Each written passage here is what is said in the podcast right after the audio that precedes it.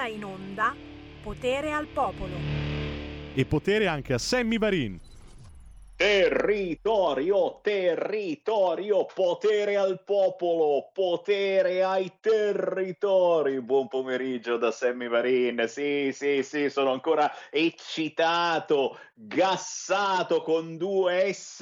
Eh, perché? Ma, ma prima di tutto prima di tutto perché da venerdì, da venerdì saremo senza mascherine tranne voi in Campania eh, voi siete sempre diversi, siete sempre diversi, chissà perché, via le mascherine all'aperto all'aperto, of course, potere ai territori senza mascherina, anche se, anche se c'è stato più un per cento di ricoveri per Covid, più un per cento è uscita adesso la notizia, quindi ora appena se ne accorge Speranza non potrebbe mica cambiare idea, speriamo di no. Poi chiaro, è citato perché Grillo, Grillo, ha congelato il Movimento 5 Stelle, un Movimento 5 Stelle che già non si capiva, ma esiste ancora, non c'è più, ora è congelato, ma va bene, va bene, cacchi loro, cacchi loro, ma al massimo dell'eccitazione lo sapete voi ascoltatori di questa radio che si chiamava Radio Padania, poi è diventata RPL, adesso Radio Libertà, Cosa è successo circa due ore fa su questi megahertz o se preferite eh, su questi streaming, eh, siamo più aggiornati? Cosa è successo? È arrivato Matteo Salvini. E Matteo Salvini è andato in diretta questa mattina a Radio Libertà e ha detto delle cose decisamente interessanti, soprattutto, eh, soprattutto per chi come me è, è legato veramente con un amore sviscerato alle nostre terre, che sia nord, che sia centro, che sia sud, amore verso ognuno le proprie terre. Cosa ha detto Matteo Salvini? E non ve lo dico, e andatevi a risentire la registrazione, c'è il podcast su www.radiolibertà.net, scherzo, tra le cose importanti Matteo Salvini ha parlato di autonomia mi ha. Arriva, arriva il dossier autonomia, l'estensione delle responsabilità, lui prevede che tutto ciò si possa concretizzare finalmente entro fine legislatura. E non aggiungo altro subito, no, no, non sto a menarvela anche sulla situazione rincari, bollette, corrente, eccetera, perché adesso ne parlano tutti e giustamente Matteo Salvini questa mattina a Radio Libertà ha detto, uè, io è da mesi che ne parlo, mi fa piacere che adesso sia d'accordo anche PD e il congelato Movimento 5 Stelle. Ci fa piacere che a furia di stalkerizzare i ministri, oh, questi testoni di ministri hanno capito che forse il problema massimo degli italiani non è la riforma elettorale, caro Letta, ma sono gli aumenti pazzeschi che ci stanno arrivando nelle bollette e poi per estensione su qualunque cosa compriamo. Mica scemi, questi ministri ci stanno arrivando, bravi, bravi, bravi. Insomma, se vi siete persi l'intervista che ha fatto questa mattina Matteo Salvini al nostro direttore Giulio Cainarca, fatevi un giro sul sito radiolibertà.net oppure semplicemente cercate Radio Libertà su YouTube e su Facebook o sulla pagina di Matteo Salvini, salta fuori questa bellissima intervista. Qui mi zittisco, augurando buon pomeriggio a tutti voi che mi seguite in diretta alle 13.08 minuti primi, lancio la canzone indipendente dicendo che chiaramente poi siete i benvenuti allo 0266203529 per parlare di tutto ciò che accade, soprattutto dei nostri territori, soprattutto di buone notizie. Ce ne sono? Eh, qualcuno arriva, qualcuno arriva. Prima però la canzone indipendente, un pezzo troppo fuori di testa, troppo particolare, tu dici ma Sammy Varin che musica trasmetti? Eh, eh, eh, senti che roba! Lui si chiama Dada con l'accento sulla A, ha vissuto per anni nel deserto del Sahara, poi è ritornato alla vita e ha composto questo pezzo che si intitola il pipistrello.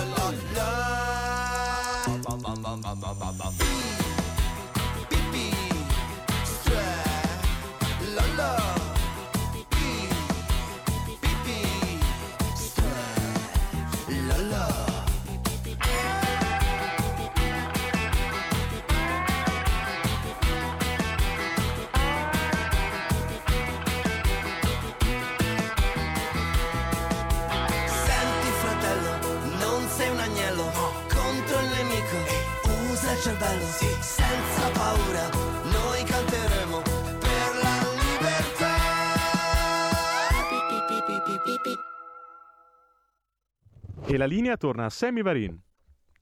Eh, non fate gli spiritosi, ragazzi, eh. non è uno del Movimento 5 Stelle che cerca di capire cosa sia successo l'interprete di questa canzone. E eh, dai, lui si chiama Dada, il pezzo divertentissimo, che, divertentissimo, che si chiama Il Pipistrello. No, perché questo è un personaggio particolare. Questo ha vissuto per anni nel deserto del Sahara, è cresciuto in un'oasi Tuareg, tornato alla civiltà e ha dovuto cambiare parecchie scuole perché continuavano a bocciarlo, aveva dei gravi problemi disciplinari, ha smesso di parlare e ha deciso di suonare. Poi ha conosciuto il musicista Fio Zanotti, grandissimo Fio Zanotti, zucchero, eccetera, eccetera, e ha cominciato a girare l'Europa con i grandi della musica. Non aggiungo altro, il pezzo secondo me è molto interessante e particolare. Il pipistrello di Dada lo si trova su YouTube. Con il buon pomeriggio rinnovato, Sammy Varin, potere al popolo, potere ai territori. Tra poco andremo ad Aicurzio, in provincia di Monza, Brianza, a trovare il nostro caro amico sindaco Matteo Baraggia che sta riuscendo nel suo progetto Borgo Solidale per i più fragili. Ragazzi, un progetto bellissimo, importantissimo che valorizza ciò che di importante ha ai Curzio, terra di templari, e nello stesso tempo lo mette a disposizione per i più fragili. Ne parliamo alle 13.30, ma poi alle 14 il nostro potere ai territori vi porterà a Latiano, in provincia di Brindisi, a trovare la musica indipendente di Francesca D'Angeli. Un po' più avanti e torneremo a Milano. È già la Movida quella cattiva, la movida delle seconde generazioni che insegnano ai nostri giovani come ci si diverte. Eh? Parleremo, parleremo con una rappresentante di un comitato di quartiere che riguarda il centro Milano, eh, completamente dimenticato dal punto di vista della eh, semplice possibilità di uscire la sera senza rischiare di essere picchiato violentato o semplicemente insultato da chi ti spintona per divertimento. Già, già, già. Parleremo di Milano questo pomeriggio alle 14.30, zona Porta Venezia e delle cose pazzesche che non pensate neanche possano accadere in una città importante come Milano e invece succedono e se ne parla poco. E quando lo vai a chiedere alla ministra dell'interno dice ma no, ma adesso vediamo un po' più di polizia, un po' più di vigili, ma sì, non esiste problema, è qua e là. Tacciamo di infinite cose e non danno neanche la colpa a, ai figli degli immigrati, a quelli di seconda generazione. No, no, no. Secondo la ministra dell'interno, la colpa la colpa è nostra, siamo noi che non li facciamo integrare abbastanza bene, capisci? Eh, loro, loro, vivono semplicemente, loro fanno la loro vita e c'è una coda, avete notato? Mi è apparsa in questo momento una coda, non capisco di chi sia, sto parlando della Morgese e mi appare una coda. 0266203529, chi vuole parlare con Sammy Varin in questo momento lo può fare semplicemente formando questo numero. 02 66 20 35 29 o se non riuscite a entrare in diretta con la vostra voce basta un whatsapp 346 642 7756 e infatti siete vivi e vegeti stanno arrivando e voilà Salvini vince la battaglia contro l'obbligo di mascherine all'aperto. Eh, sì diciamo che è da un pochettino che stiamo insistendo su questo fronte. Eh? Forse ce l'abbiamo fatta a far capire a questo governo che bisogna conviverci da anni che lo dice Sammy Varin, dobbiamo conviverci con questo Covid eh? forse ci riusciamo, ma la cosa più grave mm, me la sta ricordando Luca, eh, che ricorda a sua volta ciò che ha detto quest'oggi il ministro Cingolani, Cingolani for president, perché? Perché lui è, è, è, troppo avanti, le capisce queste cose senza bisogno che la Lega le spieghi per mesi se non per anni. Che cosa ha detto questa mattina Cingolani? Ha detto che la stangata sulle bollette di gas e luce probabilmente ci costerà più degli aiuti dell'Unione Europea, più del PNRR. Non so se state comprendendo, cioè ancora una volta stiamo pagando più soldi di quanto ne incasseremo. E la cosa più divertente è, è che facciamo pure i debiti per fare ciò. Eh, cose, a mio parere, gravissime. Ma sentiamo, sentiamo le vostre voci. 0266203529, pronto? Ciao Sammy, sono Marco da Mantova. Marco. Allora, quello che dice la Morgese non ci dovrebbe stupire, è il mantra che noi sentiamo ripetere ormai da più di 30 anni. Quello che succede in Italia provocato dagli immigrati disonesti o delinquenti è sempre colpa degli italiani perché gli italiani non, hanno, non sanno o non vogliono integrare o non integrano abbastanza. Ma il disprezzo che questa classe dirigente di sinistra o in certi casi anche, perdonami se lo devo dire, di Forza Italia, è cosa vecchia e lo si riscontra anche su tante altre situazioni. Prova ad esempio a guardare adesso il settore del commercio. Quanti commercianti stanno per tirare giù la serranda per sempre? Quanti ne hanno chiuse di serrande in questi due anni di pandemia? E cosa ha fatto la classe dirigente? Niente. I ristori erano a chi li ha, chi li ha ricevuti comunque erano delle briciole. E tutto perché? Perché il progetto ormai è chiaro, distruggere il settore del commercio come lo conosciamo noi in Italia, quindi il, il commercio al minuto e sostituirlo con gli Amazon che magari faranno dei mega store tipo centri commerciali, tipo supermercati, dove in un negozio ci sarà tutto. E tanti saluti al commerciante di elettrodomestici, al commerciante di abbigliamento, al commerciante di calzature, dove tu hai il negozio piccolo e puoi trovare, cioè, diciamo, come lo conosciamo in Italia. E cosa hanno fatto se non ci fosse la Lega con le bollette dell'energia? Sono quelle che stanno strangolando il Paese. Che cosa stanno facendo per fermare la legge Bolkenstein? Se non ci fosse la Lega, la legge Bolkenstein sarebbe già in vigore. Noi dovremmo conoscere tutta questa gente e nonostante tutto noi italiani abbiamo ancora gente che vota certi partiti che dimostrano quanto disprezzo provano per questo paese. Ultima cosa, ci hai fatto caso che a parlare con Putin ci siano andati due esponenti politici francesi e tedeschi, cioè Schulz per la Germania e Macron per la Francia, e l'Italia come mai non c'è andato Draghi? Sì, tu dirai, ma ci ha parlato telefonicamente la settimana scorsa, sì, ma non ha fatto un vertice, mentre, pu, mentre la Germania e la Francia ci hanno mandato il primo ministro per la Germania e niente poco di meno che il presidente eh, della Francia forse perché noi siamo una colonia franco-tedesca e noi non abbiamo una dirigenza, abbiamo semplicemente un gestore, cioè chi gestisce il declino, ma a forza di declinare ragazzi si arriva alla miseria eh? e la Grecia è lì. Ciao Sammy, grazie. Oh, Marco da Mantova mi mette sempre di buon umore, non so perché quando va in diretta lui dopo sono vrrr, tutto effervescente per ore e ore.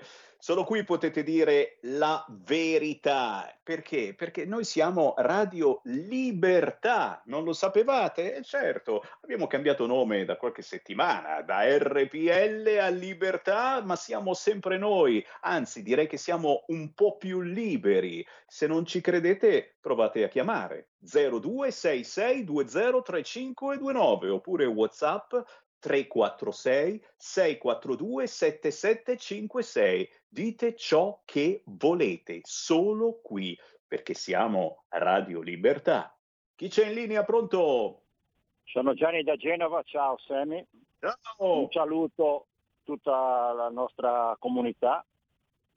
È, è, giunto il momento, come ha detto Lorenzo Fontana, ma anche Claudio Borghi recentemente, e lo sa benissimo Matteo Salvini, di tirare una bella linea con i nostri cosiddetti alleati, mai più accordi né con Forza Italia e centristi che poi faranno un partito con Italia cosiddetta viva, pensati un po' te, con quel galantuomo di Renzi, e soprattutto vedere di far saltare questo governo che ci distruggerà, perché tutto quello che ha cercato di fare la Lega abbiamo raccolto pochissimo perché la ciliegina sulla torta è stata l'elezione di nuovo di Mattarella. Salvini si è speso come pochi e ci ha messo la faccia e naturalmente i cosiddetti nostri alleati sono stati i primi a, a, a, creare problemi e anche la cara Meloni che ha fatto vedere che è la Vergine Maria, che non è assolutamente tale.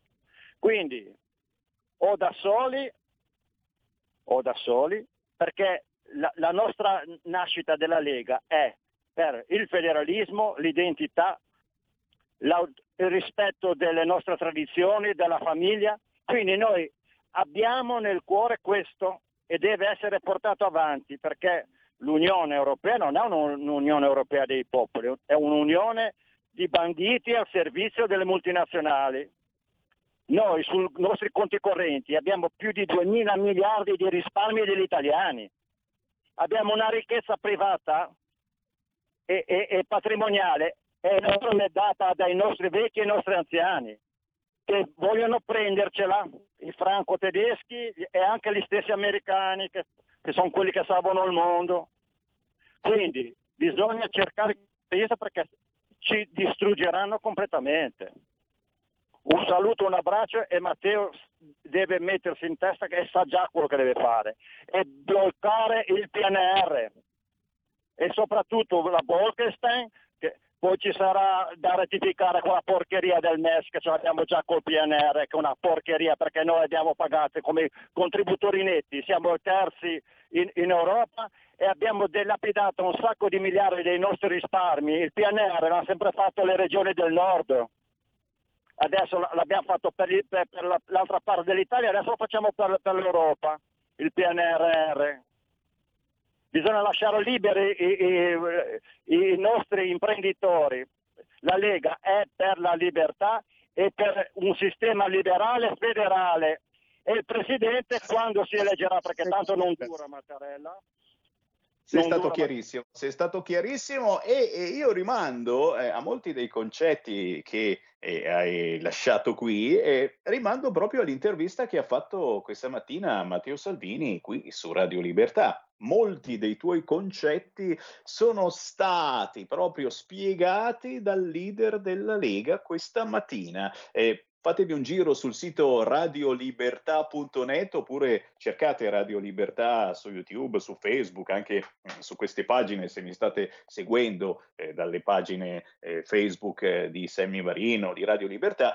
Mm, Matteo Salvini ha parlato anche di questo eh, questa mattina con Giulio Cainarca, soprattutto, soprattutto eh, è tornato a parlare certamente di rincari, di bollette, dicendo Grazie che finalmente eh, cominciano a parlare di rincari, di bollette anche gli amici congelati del Movimento 5 Stelle, quelli del PD che invece volevano fare la riforma elettorale forse hanno capito che agli italiani della riforma elettorale non frega assolutamente niente in un momento del genere. Beh, ragazzi, si torna a parlare seriamente di rincari grazie alla Lega che da mesi lo ricorda, unica che bisogna fare qualcosa e probabilmente la prossima settimana arriverà un altro decreto di questo governo. Ma oltre a parlare di rincari, questa mattina Matteo Salvini su Radio Libertà ha parlato di autonomia, dicendo una cosa molto importante che vuole rilanciare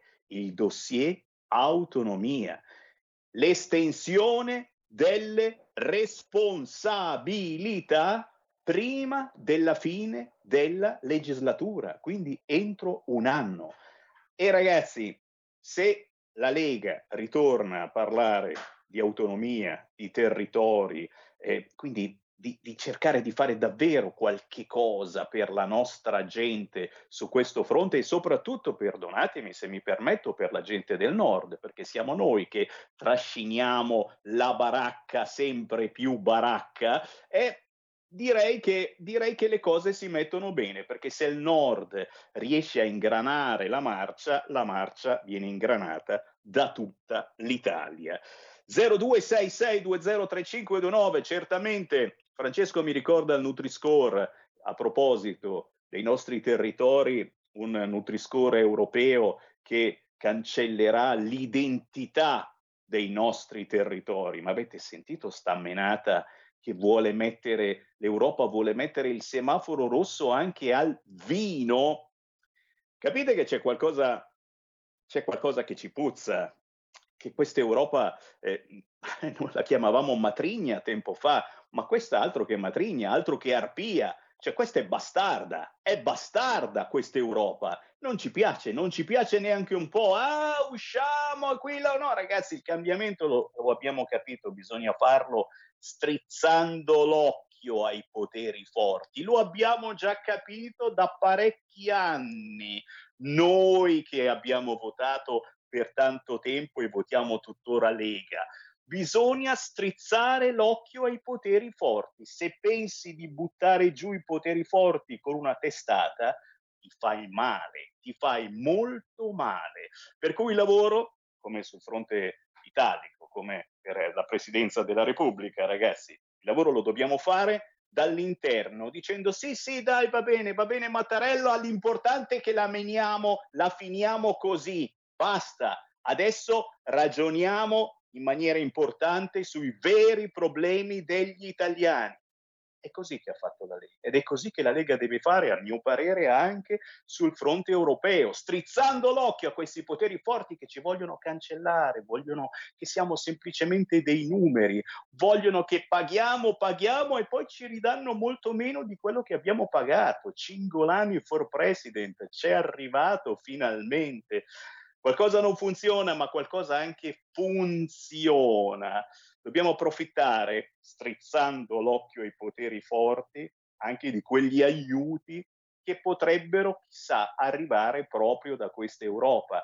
Essere bravi e usare bene questi aiuti sarebbe saggio. Ne parliamo tra pochissimo proprio su queste frequenze. Restate lì. Stai ascoltando Radio Libertà. la tua voce libera, senza filtri né censura. La tua radio.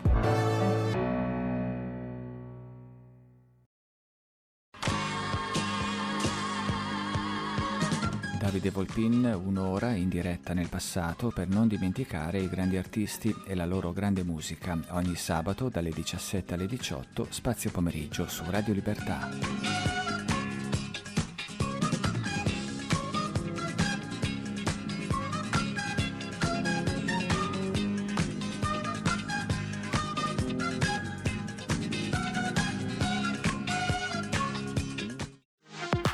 La tua radio è ascoltabile anche con la televisione in digitale. Sul telecomando della televisione digitale o del tuo ricevitore digitale puoi scegliere se vedere la TV o ascoltare la radio.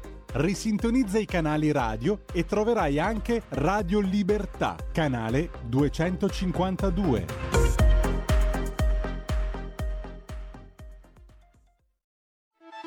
Stai ascoltando Radio Libertà, la tua voce libera, senza filtri né censure, la tua radio.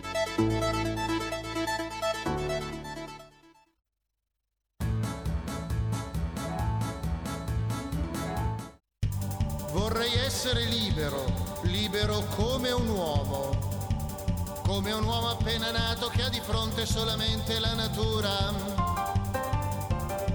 cammina dentro un bosco con la gioia di seguire un'avventura.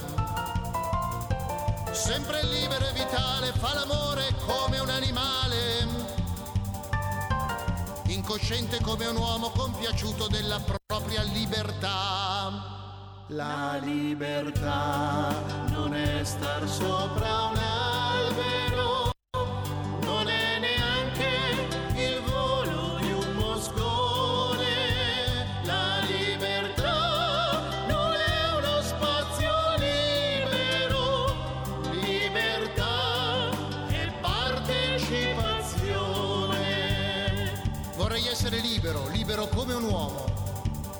come un uomo che ha bisogno di spaziare con la propria fantasia e che trova questo spazio solamente nella sua democrazia, che ha diritto di votare e che passa la sua vita a delegare e nel farsi comandare ha trovato la sua nuova libertà. La libertà non è star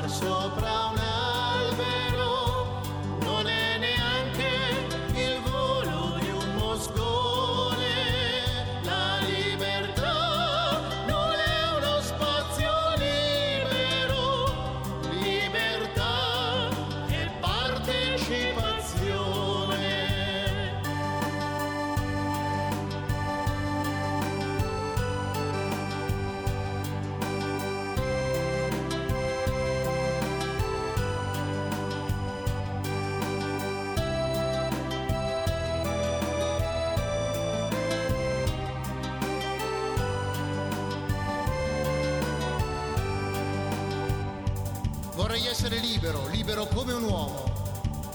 Come un uomo più evoluto che si innalza con la propria intelligenza e che sfida la natura con la forza incontrastata della scienza. Con addosso l'entusiasmo di spaziare senza limiti nel cosmo e convinto che la forza del pensiero sia la sola libertà.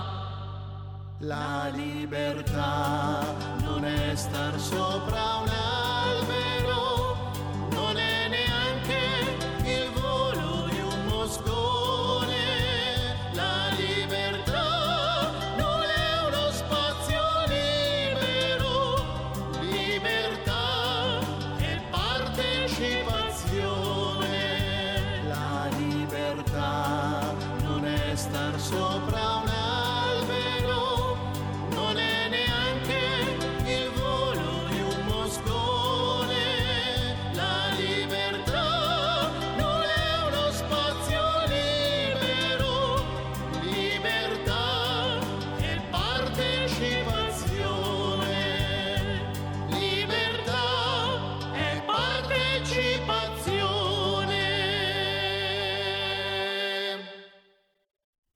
E la linea torna a Sammy Varin. E grazie alla Federico DJ Borsari che sta mettendo nel curriculum un giorno dopo l'altro tante interviste a Matteo Salvini, ricordiamolo, eh, chi non ha seguito questa mattina c'è stato Matteo Salvini su Radio Libertà, trovate il podcast sul sito radiolibertà.net o sulle pagine Facebook e YouTube di Radio Libertà. Però eh, a proposito di libertà eh, dobbiamo ringraziare gli artisti che ci stanno facendo avere eh, le loro versioni della famosissima canzone di Gaber, La Libertà. In questo caso questi sono dei vecchi amici di Sammy Varin, di Radio Padania, di RPL, di Radio Libertà, Nadine e Marcus Dardi che conducono il giovedì sera alle 20 su Rete 55, famosa emittente del nord, Canale 16, eh, conducono un programma dove le canzoni sono accompagnate da un intrattenimento poetico e si parla proprio di territori. Si chiama Sorrido e penso. Poi sono in onda anche il sabato e il martedì, sempre parlando di territorio. Non aggiungo altro, se li conoscete e sapete che eh, questa radio ha sempre trasmesso artisti indipendenti che parlano eh, delle bellezze e soprattutto eh, delle cose importanti delle nostre terre, Nadine e Marcus Dard, veramente complimenti perché è, è, per noi un onore sapere che ora fate la televisione con tanto, tanto successo, in questo caso su rete 55. Riapriamo le linee allo 0266203529, ma salutiamo anche il nostro ospite, c'è tornato a eh, eh, parlare ma parlare del suo territorio soprattutto perché ci sono delle notizie bellissime il sindaco di Aicurzio, in provincia di Monza e Brianza, Matteo Baraggia. Ciao Sammy, un caro saluto a tutti gli ascoltatori di Radio Libertà. Un onore averti qui, soprattutto perché finalmente ci porti qualche buona notizia. Una è uscita adesso, argento per Federico Pellegrino al fondo, sci di fondo, meno male, stiamo parlando naturalmente di Pechino 2022. C'è un ascoltatore in linea allo 0266203529, lo passiamo e poi la buona notizia che arriva dalla terra dei Templari ai Curzio. Chi c'è in linea? Pronto? Buongiorno dal Veneto Danilo. Volevo farle presente. Pronto? Vai, vai. Volevo, volevo farle presente che nel Veneto Zai ha presentato assieme alle Guardia di Finanza per i soldi che arrivano dal, i soldi dell'Europa PNRR, un, un, un software tra la finanza e la regione per vedere come vengono spesi i soldi. Fatalità, è la prima regione in Italia che fa una cosa del genere. Dovrebbero farle tutte le altre regioni. Lei chiami uno della regione e le spiega cosa, cosa, hanno fatto assieme alla Guardia della Finanza, perché voglio sapere se i soldi al sud vengono spesi bene per i cittadini o se è sempre la solita musica che se li mangiano i politici, perché il meridione ha bisogno di essere aiutato, però i soldi devono essere spesi bene. Lei si informa e faccia capire a tutta Italia cosa ha messo in piedi Zaia assieme alla Guardia di Finanza per i soldi del territorio, prima regione in Italia informatevi e date la notizia. Grazie. Grazie, grazie, grazie. E, e, non c'è programma migliore di questo, proprio perché eh, noi siamo potere al popolo, potere ai territori, per cui prendo appunti e ne parliamo prossimamente. Andiamo dai Curzio. Eh, Matteo, abbassa un pelino il volume del tuo computer perché mi dicono dalla regia che c'è un po' di ritorno, eh, un po' di eco. Però Matteo Baraggia, sindaco di Ecurzio, eh, ne parliamo eh, da settimane, da mesi eh, di, di, questa cosa, ora, ora, sta prendendo forma il tuo progetto di borgo solidale per i più fragili. E sono usciti anche articoli sui giornali, interviste in tv. Aicurzio, punto di riferimento fondamentale in Italia per i templari, diventa anche di utilità per i più fragili. Spiegaci di cosa si tratta eh, questo progetto che i nostri ascoltatori eh, storici eh, che ci seguono da qualche mese forse ricordano, beh, si sta ingranando la marcia? A te, Matteo.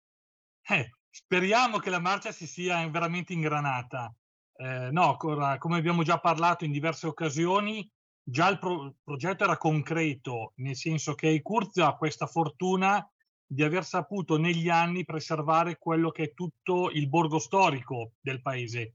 Curzio è molto piccolo perché fa 2000 abitanti, ma all'interno di questo piccolo paese c'è praticamente un borghetto medievale dove ci sono le ville di delizia che risalgono al 1500-1600, dove ci sono le case parrocchiali che risalgono al 1200, dove c'è ancora il quadrato della chiesa che è l'antico quadrato romano, perché Curzio è di origine romana, quindi dalle, dalle misure fatte proprio dagli architetti in questa occasione risulta un quadrato della piazza della chiesa di 35 metri quadrati, quindi è il quadrato storico ancora diciamo, della, del paese romano dell'antichità. Eh, oltretutto c'è un impianto celtico, perché Curzio ha anche un emeton celtico che è stato anche al centro di un importante studio fatto da un importante archeoastronomico, il professor Gaspani Adriano, che ha fatto questo studio e è collegato ai Curzio con il Nemeton di Milano, che addirittura con un Nemeton che si trova in Irlanda nella città di Tara. Quindi un paese piccolo in Brianza che ha saputo mantenere il suo impianto urbanistico negli anni e che adesso però si trova nella condizione di dire e adesso cosa facciamo di queste proprietà comunali, di queste case parrocchiali, di questa mansio templare, perché dai Curzio partono, parte il fenomeno dei templari in Italia. Il primo magister templi di lingua italiana è di Castelnegrino, che all'epoca era Verderio, l'antica Verzarium, oggi si trova invece appunto nel territorio di Aicurzio, che è Castelnegrino con Villa Commenda. Eh, Fra Dalmazio che poi viene a Milano e porta i Templari in Milano, quindi nasce Santa Maria del Tempio, nascono le abbazie che tutti conosciamo, l'abbazia di Chiaravalle, l'abbazia di Morimondo, ma che tutte riconducono a questa figura importante che è Fra Dalmazio di Verzario.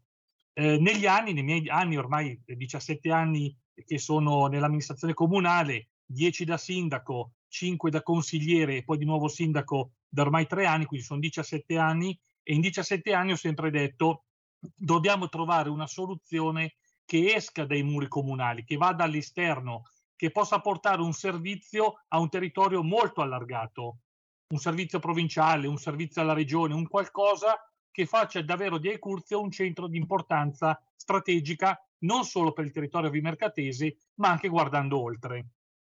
Da qui abbiamo ascoltato le varie esigenze, innanzitutto di, qua, di qualche famiglia ecurziese, ed è emersa proprio questa attenzione verso il fenomeno dell'autismo, che è sempre stato trattato in questi anni come una disabilità, ma che ormai eh, ci sono studi scientifici eh, che acclarano questa affermazione, non è una disabilità, ma è un problema legato alla comunicazione, quindi un problema di tipo sociale e non sanitario. A, a, interpellando quella che è l'ATS, quindi l'azienda territoriale sanitaria, hanno ribadito questa, questo concetto, eh, ribadito che loro comunque attraverso i servizi sociosanitari hanno sempre trattato l'autismo come una disabilità normale e non invece mh, dando degli spazi accurati, dando degli spazi eh, diciamo dedicati al fenomeno dell'autismo, è iniziata a maturare questa idea. Perché non trasformare il Curzio in un borgo solidale? Perché non trovare questi spazi, prendere questi spazi di proprietà del comune o case parrocchiali o la Mansio Templare e organizzare proprio uno spazio dedicato a questo tema.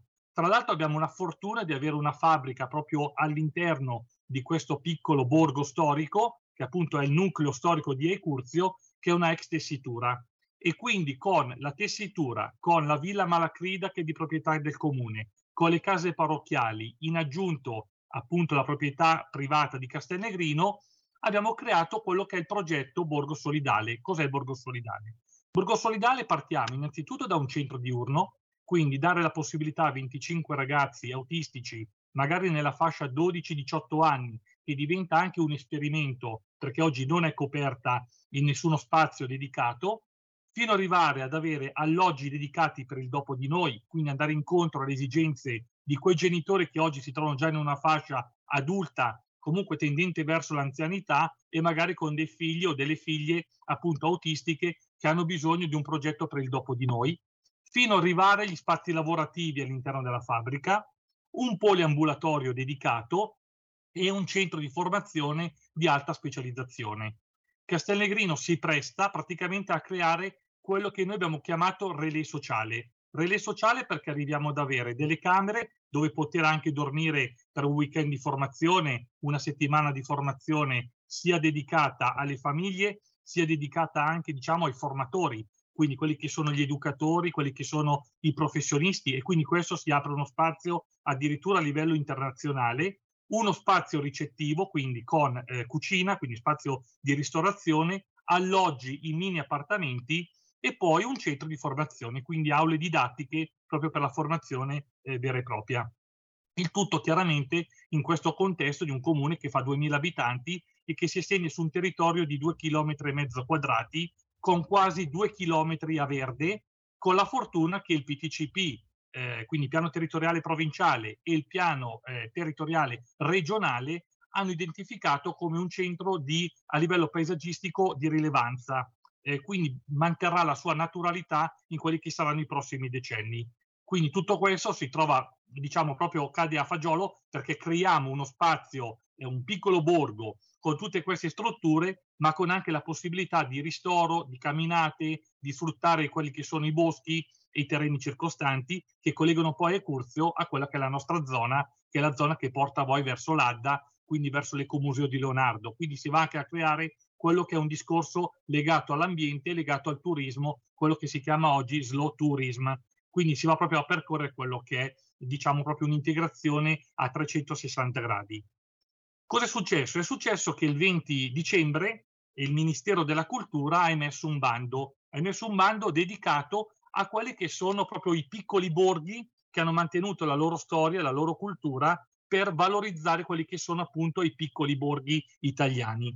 In modo particolare ne verranno scelti 21, uno per ciascuna regione, eh, quindi ogni regione sceglierà praticamente un borgo a cui verranno assegnati 20 milioni di euro a fondo perduto tramite appunto questo famoso eh, piano nazionale di resistenza e resilienza e quindi c'è la possibilità proprio di creare quelli che sono dei borghi particolari italiani e dare un valore aggiunto.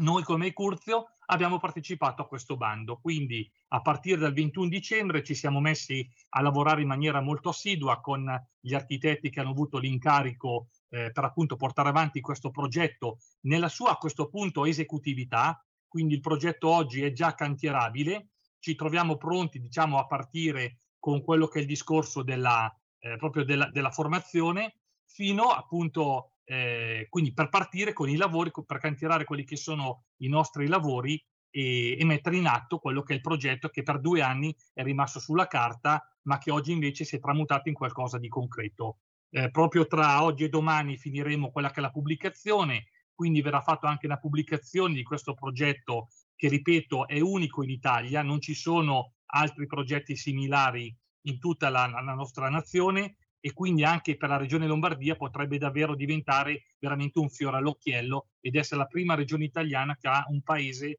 eh, dedicato proprio a quella che è la socialità eh, legato al mondo dell'autismo.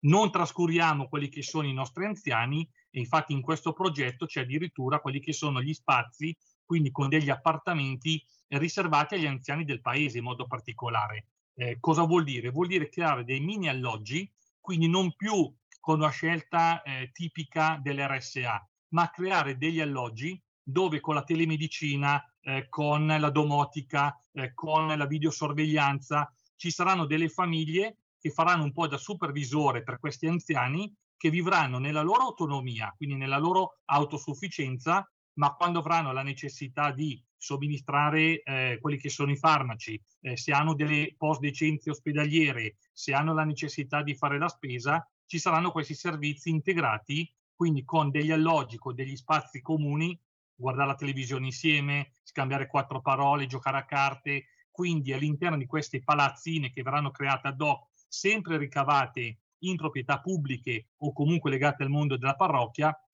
verranno creati questi alloggi innovativi per un nuovo welfare, cioè noi abbiamo chiamato pensare a un qualcosa per il futuro per appunto lo stato sociale, quindi anziani e soprattutto il mondo dell'autismo. Ragazzi, eh, l'idea è stupenda, il progetto ci piace, ma soprattutto eh, piace questo progetto di borgo solidale per i più fragili. È chiaro che il domandone, il domandone che, che adesso ci spunta è dove eh, trovare appoggio, dove trovare i famosi soldi, la pecunia, e prima abbiamo parlato di PNRR, del fatto che ora salta fuori che la stangata sulle bollette probabilmente ci costerà più del PNRR, quindi Cingolani ci ha messo di buon umore quest'oggi con la sua intervista alla stampa, eh, dove trovare un appoggio e attenzione, è ciò che eh, sta eh, portando avanti il sindaco di Ecurzio Matteo Baraggia, è un esempio importantissimo anche per altri sindaci che ci seguono da tutta Italia, dove trovare l'appoggio eh, eh, monetario, finanziario, eh, dove trovare queste risposte. Tra poco ti faccio rispondere, ma intanto ci sono le linee sempre aperte, lo sai, allo 0266203529. Gli ascoltatori possono entrare con qualunque argomento. Siete i benvenuti. Sentiamo chi c'è in linea. Pronto? Buongiorno a tutti e due, Lisetta di Agrate. Ciao. Allora, io volevo fare i complimenti al sindaco Baraggia. Beh, io ho letto sul giornale di Vimercate questo articolo. La prego, signor sindaco, di pubblicizzare la sua idea anche ad altri quotidiani. La sua idea è brillantissima. La saluto, arrivederci e buon lavoro. Grazie, Baraggia a te. Allora partiamo appunto dalla, da pubblicazione sui giornali. Ci si augura che dopo Unica TV, dopo il giorno e dopo i giornali di mercate eh, arrivino, arrivino altri giornalisti e diano rilevanza al progetto, anche perché magari ci sarà qualche altro sindaco, qualche altro borgo, eh, anche in Lombardia o fuori regione, che magari possa portare avanti questo tema, che è un tema replicabile. Cioè non è che noi adesso abbiamo scoperto l'acqua calda, eh, quello che è il progetto di Ecurzio può essere tranquillamente preso e replicato in altri spazi o in altri paesi. Quindi anche perché soltanto ATS Monza Brianza, dato 2020, parliamo di 1800 ragazzi autistici eh, solo ATS Monza Brianza, da 0 a 18 anni. Vuol dire che tra 18 anni, nella fascia 18-36, noi avremo 1800 persone autistiche da aiutare eh, purtroppo dall'autismo non si guarisce, cioè la persona autistica è e rimane, lo spettro autistico per fortuna è uno spettro molto ampio, quindi abbiamo persone diciamo che hanno un basso funzionamento, abbiamo persone che hanno alto funzionamento, quindi diciamo non è che stiamo parlando eh, soltanto di, di problemoni che non si possono risolvere, certamente dà un grande aiuto, quindi un progetto che può aiutare dalle 100 alle 150 persone autistiche, cioè di questo stiamo parlando Semi, cioè noi come progetto Borgo Solidale tra centro diurno, spazio di lavoro, spazi di formazione, il dopo di noi andremo ad aiutare dalle 100 alle 150 persone a secondo poi di come verranno ricavati gli spazi. Quindi stiamo parlando veramente di numeri importanti. Chiaramente il mio compito, io non sono un progettista, eh, diciamo non sono un architetto, il mio compito è stato prettamente quello di eh, individuare la capacità finanziaria di questo progetto, cioè cosa va a creare come indotto questo progetto. È un progetto che appunto, parlando de- di 100 persone, quindi rimanendo nel numero base, tenendo conto che più o meno il costo giornaliero eh, per un centro diurno, per un RSA, comunque nell'ambito sociale, stiamo parlando di 100 euro al giorno, vuol dire 10.000 euro al giorno, vuol dire 300.000 euro al mese, vuol dire che generiamo un indotto di 4 milioni circa di euro ogni anno. Quindi su eh, praticamente 20 anni siamo già a 80 milioni di euro a fronte di un investimento di 20 milioni.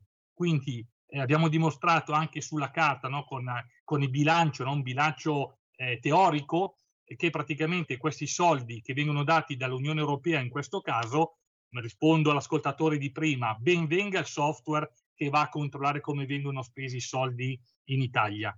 Noi col progetto Borgo Solidale generiamo in 30 anni, subito fatto il conto, 4 milioni per 30, 120 milioni. Quindi i 20 milioni investiti sul Borgo Solidale generano a sua volta un fatturato sui 30 anni che è quello che ci chiede l'Unione Europea, di 120 milioni. Quindi si ripagherebbe abbondantemente il progetto. Dove trovare i soldi? Il progetto è spacchettabile per fortuna, quindi qualora la Regione Lombardia, eh, quindi ANCI, Fondazione Cariplo, eh, Polis, eh, che sono poi diciamo quella commissione che valuterà questi progetti che sono stati presentati in Regione e a chi dare i soldi, se Curzio non verrà prescelto, chiaramente dovremo trovare altre strade. Quali altre strade? Partecipare a bandi, noi, cioè, io come sindaco eh, spendo parecchie ore del mio tempo a seguire webinar eh, su tutto quello che è lo spazio PNRR sto seguendo dei corsi per i, per i bandi europei, eh, che non vuol dire dire semplicemente c'è il bando, vuol dire documentarsi, studiare, capire se puoi partecipare o no, eh, trovare dei professionisti seri che ti possono dare una mano, quindi c'è veramente tanto tanto lavoro da fare alle spalle. Eh, quello che manca, l'ho fatto presente anche in provincia, questa cosa, è che noi come piccolo comune non abbiamo i dipendenti da mettere a seguire. I dipendenti sono già carichi di loro, delle loro cose. Il sindaco mette a disposizione qualche ora serale, post serale, notturna, quindi anziché guardare eh, il Festival di Sanremo all'una e mezza di notte, il sindaco Baraggia come i suoi colleghi stanno a guardare i bandi, stanno a guardare eh, quelli che sono i bilanci del comune o pensare come mettere in piedi loro, le loro progettualità e portarle avanti nel tempo. Quindi ci si augura che poi in questi anni a seguire, nell'eventualità che non do- dovesse passare il progetto nella sua interezza, perché adesso con i 20 milioni noi riusciamo a coprire tutto il progetto. Il progetto sono 19 milioni 990 mila euro, eh, document- tutto documentato, che permetterebbe chiaramente di recuperare quelli che sono sei edifici storici di Ecurzio, quindi sei edifici che entreranno in quello che è il contesto del borgo solidale. Ecco, non sono qui a fare venditore di pentole, però davvero chi avrà la fortuna eh, di venire già adesso a vedere Curzio, che è veramente un piccolo gioiello, io me lo immagino già con questo progetto realizzato in tutto, in toto, cosa vorrebbe dire. Cioè, abbiamo visto dei rendering, abbiamo visto delle immagini elaborate e veramente diventa una cosa stupefacente. Eh, addirittura c'è questa fabbrica con tutto il contesto di questi terreni che verranno dedicati per l'agricoltura, per la biodiversità, quindi è un aspetto che parte dalla storia e si conclude poi all'ambito sociale, quindi dare diciamo, un percorso storico, culturale, urbanistico, quello che poi è una definizione, no? riempire, creiamo dei contenitori che poi verranno riempiti con un contenuto prettamente sociale, è una cosa veramente meravigliosa. Caro Sindaco, eh, non possiamo che apprezzare, e vedo dai messaggi che stanno arrivando al 346-642-7756, eh, ti stanno apprezzando come esempio un po' per tutta l'Italia, un bellissimo progetto eh, nel divenire, certamente, non una cosa che eh, si fa dall'oggi al domani, però io prima di salutarti voglio ricordare un'altra cosa eh, che hai fatto che mi è piaciuta molto e che eh, differenzia il tuo comune dal resto, quasi tutto il resto dell'Italia. Cioè tu sei stato il primo che hai dotato il tuo comune, e qui parliamo di vita quotidiana, hai un minuto per ricordarlo, poi ci dobbiamo salutare, hai dotato il tuo comune, udite o udite, di purificatori d'aria. Tutto ciò che ci chiedevano in questi mesi le persone normali per combattere il Covid. Eh, a te. Sì, eh, non è soltanto un tema di facciata, tanto per fare un qualcosa, noi abbiamo pensato a qualcosa di molto importante, un investimento di 50.000 euro che per un piccolo comune sono tanti soldi, per purificare l'aria in tutte le aule scolastiche, quindi mensa, aula informatica, eh, le aule dove si trovano gli insegnanti, il comune e gli ambulatori eh, comunali. Quindi tutti gli uffici del comune di Ecurzio, gli ambulatori comunali, e la scuola praticamente sono dotati di questi depuratori Made in Brianza tra l'altro e io ringrazio Massimo Bosisio che mi ha dato una grande mano su questo eh, progetto che per me è molto importante perché ripeto non è soltanto un discorso di facciata ma sono dei depuratori, dei purificatori d'aria che abbattono virus, batteri e tutte quelle porcherie che ci sono nell'aria di questi ambienti chiusi un esempio di efficienza, un esempio veramente eh, di chi è al servizio dei propri cittadini in questo momento e lo sarà anche in futuro, certamente, quando subentrerà tra qualche anno eh, un altro sindaco, chi lo sa, però, però hai lasciato un imprinting, un esempio bellissimo che speriamo venga seguito anche da altri sindaci che ci seguono. Matteo Baraggia, sindaco di Aicurzio, Monza Brianza, grazie Matteo, ci risentiamo certamente. Ciao Sammy, alla prossima. Ciao a tutti grazie. ascoltatori, un saluto. Porta con te ovunque Radio Libertà. Scarica la app per smartphone o tablet dal tuo store o dal sito radiolibertà.net. Cosa aspetti?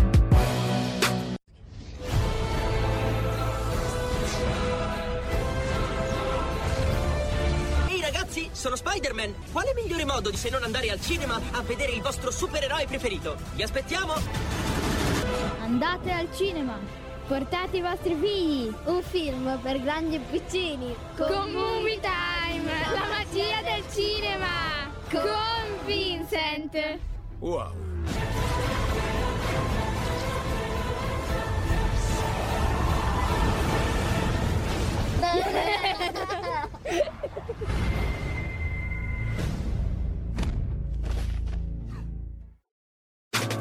Stai ascoltando Radio Libertà. La tua voce libera, senza filtri né censura. La tua radio.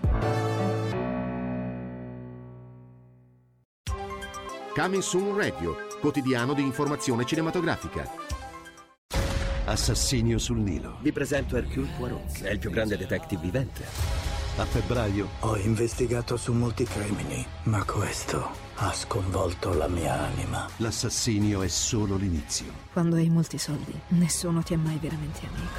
Assassinio sul Nilo, dal 10 febbraio al cinema. Se vuoi avere qualcosa di diverso, devi fare qualcosa di diverso. A San Valentino l'amore arriverà a tempo di musica. Io sposerò te. Jennifer Lawrence, Owen Wilson e Maluma. Chiamami se ti senti sola. Mi sento sola. Marry Me, sposami, dal 10 febbraio al cinema. Il tuo film di San Valentino. Uno straordinario viaggio alla ricerca del più grande tesoro mai esistito. L'oro di Magellano. Tratto da uno dei videogame più giocati di sempre, Uncharted, con Tom Holland, Mark Wahlberg e Antonio Banderas. Dal 17 febbraio al cinema. Gli occhi di Tammy Faye. Tammy Faye, che hai fatto? Ciao mamma, lui è Jim Baker, mio marito. Con Jessica Chastain ed Andrew Garfield. Jim predicherà e io canterò. Servire Dio non dovrebbe essere un'opportunità per fare soldi. Non stiamo facendo niente di male però. Gli occhi di Tammy Faye, al cinema.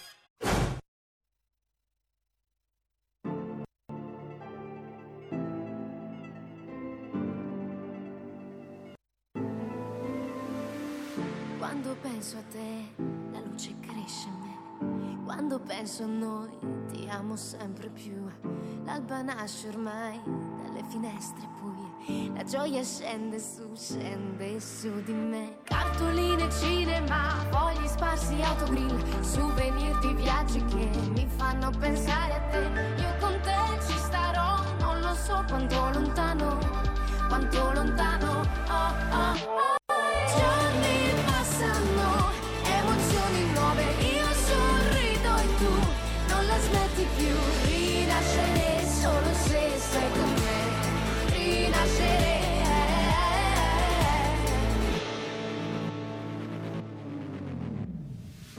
Volo insieme a te per mondi sconosciuti. Non mi lasci mai quando ti dico vai. Cartoline, cinema, aerei presi, autogrill, souvenir di viaggi che mi fanno pensare a te. Io con te si vivrò, ma non so quanto lontano, quanto lontano. Oh, oh, oh.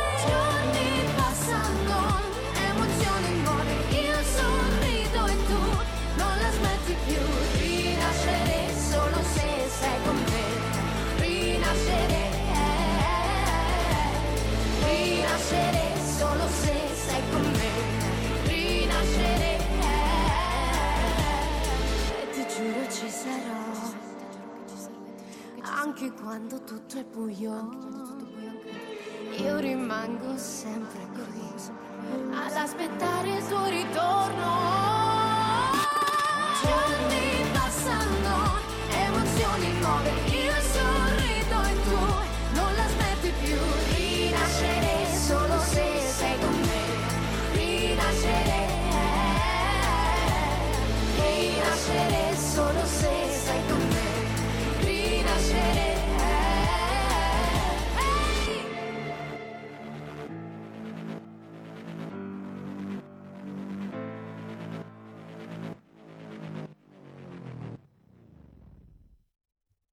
e la linea torna a Sammy Barin. Grazie, grazie, grazie. Beh, ragazzi, eh, eh, questa è la musica indipendente, quella che ci piace, quella che trasmettiamo quando c'è Sammy Varin ogni mezz'ora. Eh già, lo diciamo per i nuovi ascoltatori, ogni 30 minuti nella trasmissione di Sammy Varin Potere al Popolo va un artista indipendente. Voi stessi voi stessi, alcuni ascoltatori di Radio Libertà mi spediscono le loro canzoni perché ci sono artisti bravissimi che non diventano famosi, che si accontentano semplicemente di aver inciso un pezzo, di aver trasmesso emozioni e io scopro dei tesori fantastici e li trasmetto, li trasmetto in diretta nazionale. Basta cercare Sammy Varin sui social, basta cercare Radio Libertà un po' ovunque. E in questo caso i complimenti vanno a Francesca D'Angeli, di apostrofo Angeli. Lei arriva da Latiano, provincia di Brindisi. Francesca D'Angeli ha cantato questo pezzo intitolato Rinascere, la voglia di risollevarsi in due. La musica è sempre stata la sua colonna sonora, la colonna sonora della sua vita è partita da autodidatta, poi eh, pian piano eh, ha fatto corsi, si è fatta conoscere, ha fatto serate. Beh, Francesca D'Angeli la trovate facilmente su YouTube con questo pezzo intitolato Rinascere che ha ottenuto 52.000 visualizzazioni in pochissimi giorni e vi assicuro non è niente di erotico perché normalmente quando ci sono così tante visualizzazioni dici eh si sarà fatta vedere mezza nuda eccetera. No no no no no. Roba fatta bene roba di gran classe.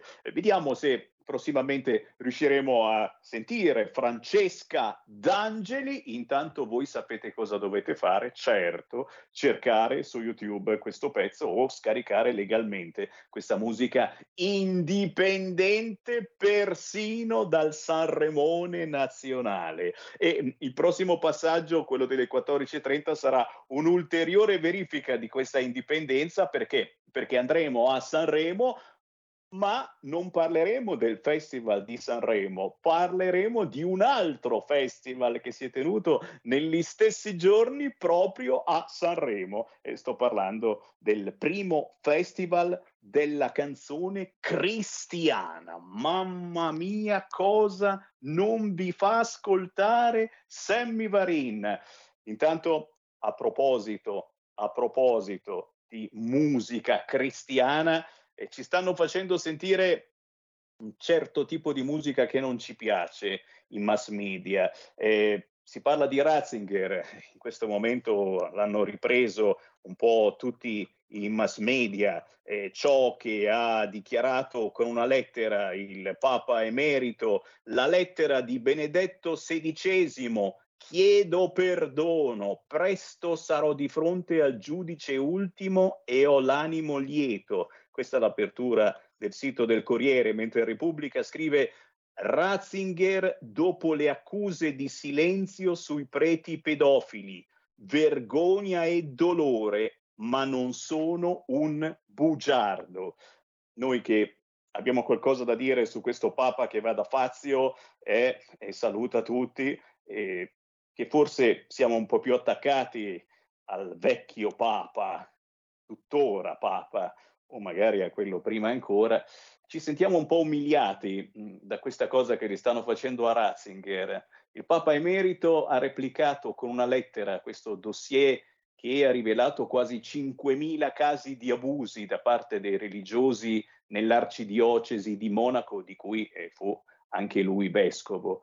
Mi rammarico per ogni singolo caso, posso solo esprimere profonda vergogna, grande dolore e la mia sincera domanda di perdono, dice Ratzinger.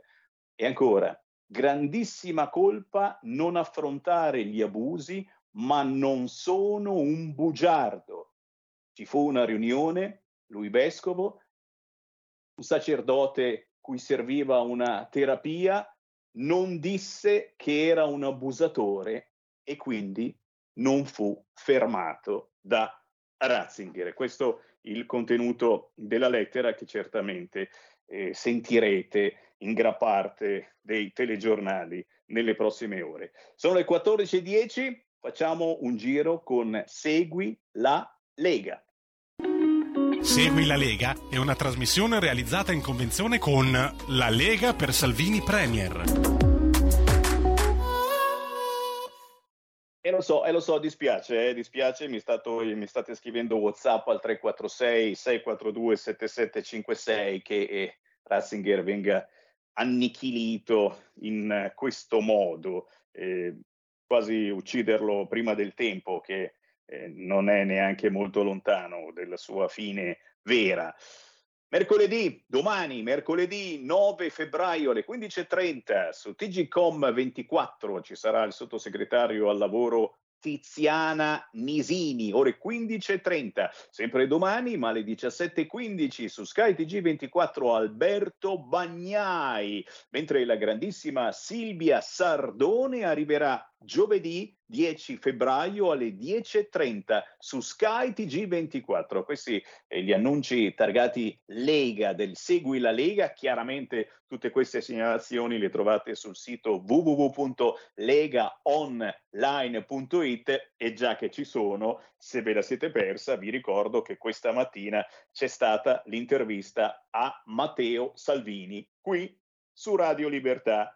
Se ve la siete persa, www.radiolibertà.net, cliccate podcast e potete scaricarvela o risentirvela. Certamente, se siete nostri ascoltatori su YouTube, su Facebook, cercate Radio Libertà e vi ascoltate l'interessantissima intervista che Giulio Cainarca ha fatto a Matteo Salvini. A proposito di Lega, approfitto per lanciare anche il Qui Parlamento, i nuovi ascoltatori ancora non lo sanno, ma in ogni trasmissione di Radio Libertà facciamo un collegamento con il Parlamento per sentire dalla viva voce dei nostri parlamentari che cosa succede. E allora tra pochi istanti arriva Christian Invernizzi. A tra poco. Segui la Lega è una trasmissione realizzata in convenzione con La Lega per Salvini Premier.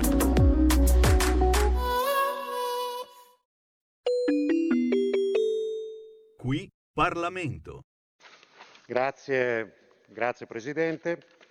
Eh, onorevole Sottosegretario, è evidente che con eh, questa mozione noi, il gruppo della Lega, intende porre all'attenzione dell'Aula e del, e del Governo una tematica eh, sicuramente importante e che presenta però delle problematiche che sono emerse nel, soprattutto nel, negli ultimi mesi a seguito di una serie di disposizioni normative inerenti alla, a una sfida che oggi eh, lo Stato italiano sta affrontando, una sfida insieme a tanti altri, ma sicuramente tra le principali, mi riferisco al tema della rigenerazione eh, urbana che all'interno del PNRR una, ehm, eh, riveste sicuramente una, eh, una, posizione di straordinaria eh, importanza, tanto è vero che eh, i temi proprio del recupero, della rigenerazione di edifici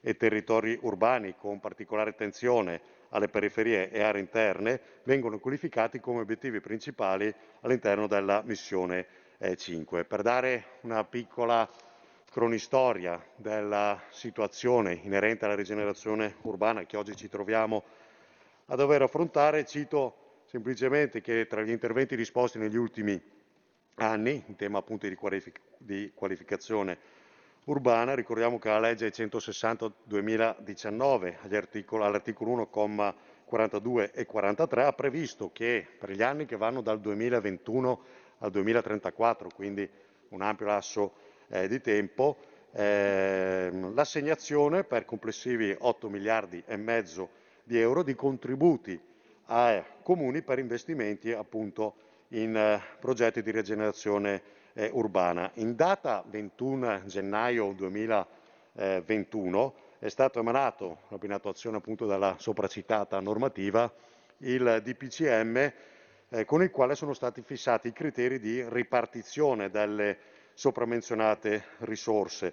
Eh, queste, eh, questi criteri vanno ad interessare prioritariamente i comuni che presentano nel proprio territorio una maggior densità demografica caratterizzata da condizioni di vulnerabilità sociale e materiale eh, individuate in base al, eh, all'indice di, appunto, di, vulnerabilità sociale e materiale IVSM calcolato dall'Istat ed è qui che iniziano eh, i problemi.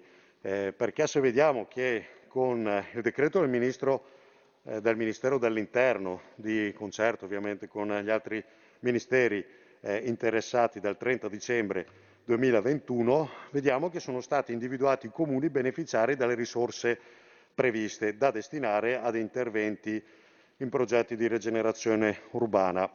In particolare per i prossimi cinque anni, cioè 2021-2026, eh, i contributi in questione che sono confluiti nel PNRR ammontano a complessivi 3 miliardi e 400 milioni di euro.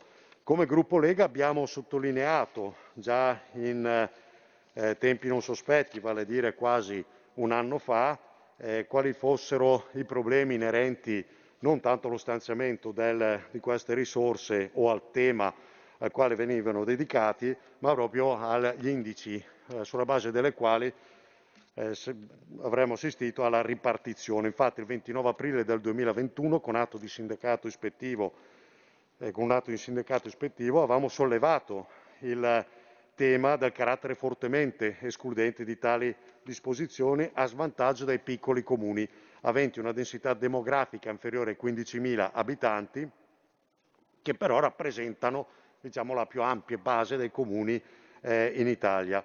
Eh, all'epoca il governo rispose che per i medesimi erano previsti solo altre linee di finanziamento non, equivale, non eh, equivalenti. Eh, è evidente, signor Presidente, che eh, vi è un problema che infatti ha sollevato eh, in seguito all'emanazione dei decreti sia del Presidente del Consiglio dei Ministri che del Ministero dell'Interno una sollevazione da parte dei sindaci di quelle eh, realtà che eh, pur risultate ammesse a partecipare alla ridistribuzione dei, ehm, di questi eh, importanti fondi per la rigenerazione urbana, ne sono comunque rimasti eh, esclusi eh, per mancanza sostanzialmente eh, di fondi. Se guardiamo i dati pubblicati dal Ministero dell'Interno, su un totale di 2.418 progetti presentati e 2.325 opere ammesse, eh, vediamo che eh, le opere eh, ammesse e finanziate sono 1.784 per complessivi 483 enti locali beneficiari. Su 541 progetti che sono stati ammessi ma non finanziate, ed è qui che si pone il problema, è emerso che 210 soltanto eh, risultano presentati da 53 comuni della regione Veneto. Se guardiamo tutto il nord assistiamo che eh, il 93% dei progetti risultano esclusi. Ora, è evidente che eh, con questa, eh, con questa eh, operazione ehm, si dà o si dovrebbe dare ai comuni una possibilità di investire nel, eh, questo entriamo proprio nello spirito del PNRR, per riqualificare tutte quelle aree urbane, soprattutto magari eh, di periferia, per quanto di periferia si possa parlare quando si ha ad oggetto comuni eh, medio, eh, medio-piccoli. È altrettanto evidente che l'utilizzo dell'indice Istat che valuta appunto l'indice di eh, vulnerabilità sociale e materiale crea un vulnus che sinceramente non può essere ammesso eh, all'interno del tema del PNRR. Infatti eh, se ehm, si stabilisce proprio all'interno del eh, decreto del Presidente del Consiglio dei Ministri, citato prima il 21 gennaio 2021, proprio in eh, in forma testuale che qualora l'entità delle richieste pervenute superi l'ammontare delle risorse disponibili, L'attribuzione è effettuata tenendo conto della quota riferita alla progettazione esecutiva e alle opere a favore dei comuni che presentano un valore più elevato di indice di vulnerabilità sociale e materiale. Come si vede siamo di fronte a un criterio suppletivo che interviene nel caso di insufficienza di risorse, privilegiando i territori che, in base ad un mero calcolo aritmetico, possiedono i più bassi livelli di, degli indicatori di riferimento riportati nelle premesse del medesimo provvedimento. Non vi è cioè alcuna valutazione del, eh, di premialità dei progetti presentati, ma semplicemente ci si basa su un indice,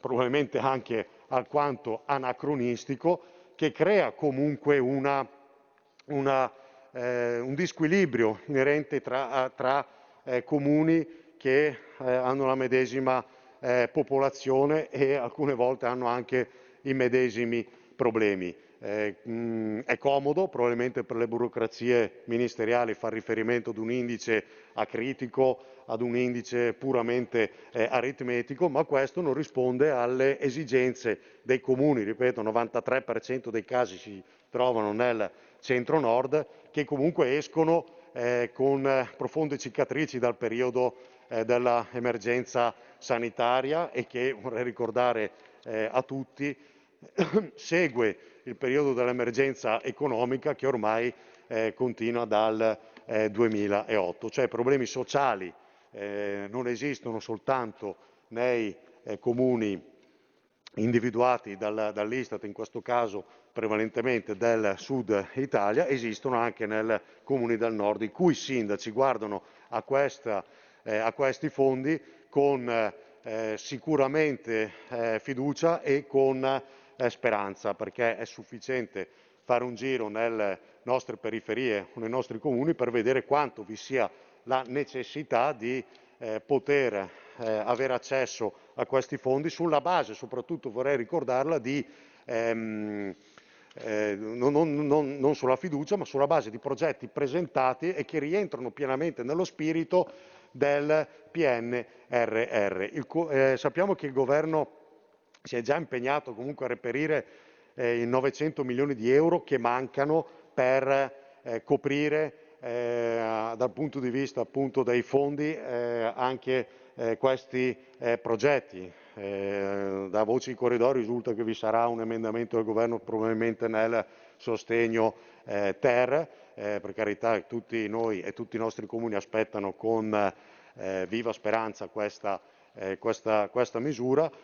ovviamente il problema però non si chiude qua perché se continuiamo ad applicare l'indice eh, di eh, vulnerabilità sociale e materiale, così come calcolato dall'Istat per tutti gli altri bandi e per tutti gli altri eh, stanziamenti, il problema si riproporrà nelle medesime eh, forme. Non possiamo pensare di sostanzialmente escludere quasi tutti i comuni del nord di popolazione eh, così proprio di, di principio di popolazione inferiore ai 15.000 eh, abitanti eh, risulta che sono stati esclusi anche parecchi comuni eh, superiori ai 15.000 abitanti dalla destinazione di queste risorse, sulla base non della fiducia o sulla base della, dell'idea comunque che vi siano problemi in clima, ma sulla base di progetti che, ripeto, sono già eh, stati considerati ammissibili in questo bando e saranno sicuramente considerati ammissibili anche negli altri bandi. È evidente, signor Presidente, che questo crea una eh, un disquilibrio, una disparità che non può essere accettata, considerato altresì che eh, già il PNRR di suo eh, desti- destina al, eh, al, um, al, Sud Italia, al, mer- al, meridione, una parte preponderante della, eh, dei, dei, fondi. Eh, non vuol dire ovviamente che adesso deve partire la guerra tra comuni, guerra tra sindaci, guerra anche al nostro interno tra parlamentari di una zona o dall'altra per portare più soldi all'una e all'altra zona. Si tratta semplicemente di individuare criteri che, ripeto, non siano meramente aritmetici, che non siano basati anche su eh, dati sostanzialmente anacronistici e che non rispondono alla realtà dell'Italia eh, del 2021 e che soprattutto comunque ehm, impegnino i sindaci e le giunte a presentare i progetti migliori dal punto di vista della ehm, efficacia, dal punto di vista della sostenibilità, dal punto di vista dell'efficienza. E non possiamo pensare semplicemente di dire ai nostri sindaci guardate che è inutile che eh, magari vi consorziate anche con altri per raggiungere i 15.000 abitanti, che eh, impegnate nella realizzazione di questi progetti le migliori risorse sia comunali che eh, magari private del territorio perché alla fine interviene quell'indice che comunque anche di fronte a progetti belli, a progetti magari innovativi, a progetti che rispondono a tutti i criteri di sostenibilità eh, previsti, eh, crolla, tutto il vostro progetto crollano miseramente perché l'Istat eh, e il governo si basano su eh, un indice che quindi non impegna o invita al, alla premialità, ma anzi eh, sostanzialmente anzi invita alla eh, al contrario a restare fermi perché se si esce da quell'indice eh, si, si, rimane esclusi. Quindi è un cortocircuito che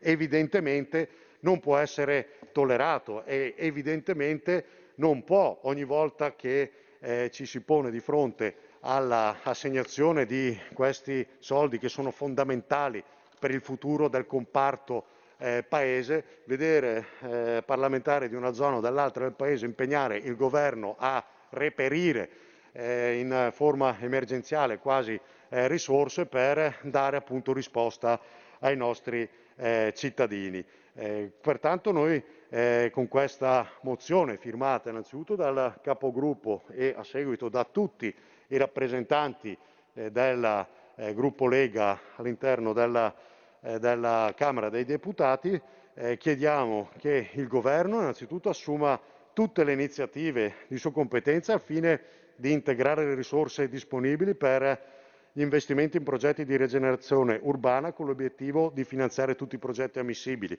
Ripeto, sappiamo che ci sono state dichiarazioni pubbliche che vedono, eh, che, secondo le quali il governo appunto queste risorse le già eh, le avrebbe già individuate, aspettiamo ovviamente con urgenza che vengano anche eh, stanziate. In secondo luogo però eh, in, invitiamo con forza il Governo ad adottare iniziative per stabilire criteri differenti da quello relativo all'indice di vulnerabilità sociale e materiale, di cui appunto in premessa per la ripartizione tra gli enti locali di ulteriori contributi previsti da successivi bando, bandi che riguardano il piano nazionale di eh, ripresa e resilienza. È una questione fondamentale, è una questione che non possiamo fingere eh, di non vedere, è una questione che soprattutto nel eh, vedremo quanto manca alla fine di questa eh, legislatura, ma non possiamo pensare di impegnare aula, governo, sottosegretari eh, in una, una estenuante eh, rincorsa di ehm, fondi ulteriori destinati, ripeto, a non essere regalati a pioggia, ma a dare risposta a quegli enti locali che hanno presentato progetti che, sono, che risultano ammissibili, che sono eh, belli, che sono magari anche migliori di altri, che vengono premiati, eh, mi duole dirlo per l'ennesima volta, ma perché è questo il punto, sulla base di eh, un indice eh, asettico eh, che non guarda pertanto l'effettiva capacità dei nostri comuni, l'effettiva eh, capacità delle nostre eh, giunte di dare risposte ai cittadini, di programmare il futuro sostenibile eh, del, nostre, dei nostri comuni e delle nostre eh, periferie. Grazie Presidente. Qui Parlamento. Così Cristian Invernizzi, ridiamo subito la linea a Semmi Varin, Semmi fra poco poi andremo in pubblicità. Grazie alla regia di Milano. Beh, è chiaro, eh, chi ci conosce ci conosce, chi si fosse appena sintonizzato su Radio Libertà ci sta scoprendo in queste settimane come una radio quotidianamente collegata alla politica attraverso l'intervento dei parlamentari, ma anche in questo caso dello stesso Matteo Salvini. Avete sentito questa mattina è andato in diretta su Radio Libertà. Se vi siete persi il leader della Lega, cercate l'intervista su www.radiolibertà.net su YouTube, su Facebook. Ha detto cose molto molto importanti, ma soprattutto una radio quotidianamente legata al territorio ed è proprio nella trasmissione di Sammy Varin Potere al popolo, potere ai territori che parliamo di casa vostra, di quello che succede anche purtroppo spesso sotto casa vostra. Infatti tra pochissimo parleremo di Milano, di Malamovida a Milano, che ormai è diventata un Far West. Restate lì. La tua radio è ascoltabile anche con la televisione in digitale. Sul telecomando della televisione digitale o del tuo ricevitore digitale puoi scegliere se vedere la TV o ascoltare la radio. Risintonizza i canali radio e troverai anche Radio Libertà, canale 252.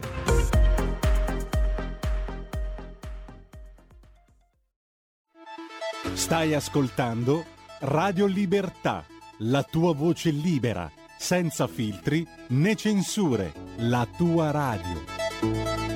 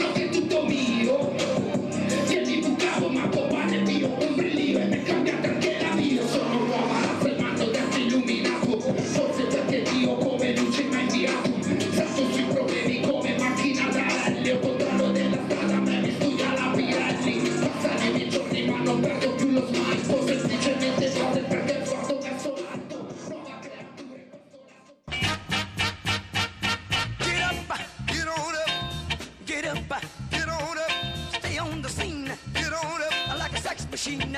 Get on up, get up, get on up, get up, get on up, stay on the scene. Get on up, like a sex machine.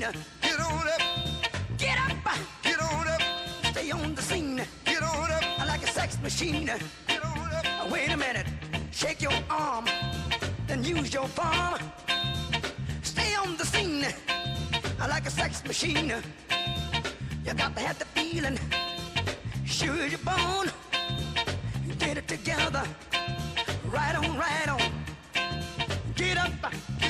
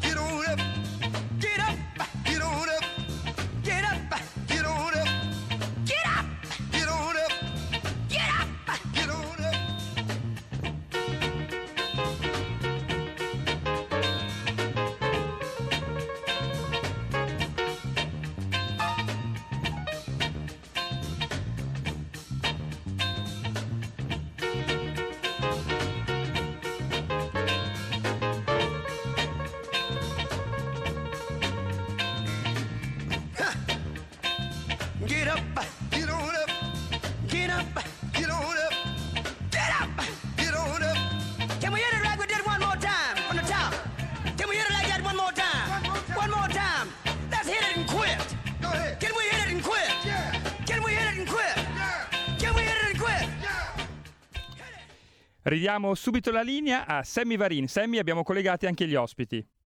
Grazie alla regia di Milano, beh ragazzi, eh, non potevo non farvelo sentire, lo so, registrazione dal vivo, non si sentiva un granché, ma questo era Shrek, scritto S-H-O-E-K, un rapper principe metropolitano si fa chiamare, ma soprattutto un gospel rapper secondo classificato al Festival della canzone cristiana, il festival che si è tenuto negli stessi giorni del Festival di Sanremo, a poche centinaia di metri dall'Ariston, sempre a Sanremo.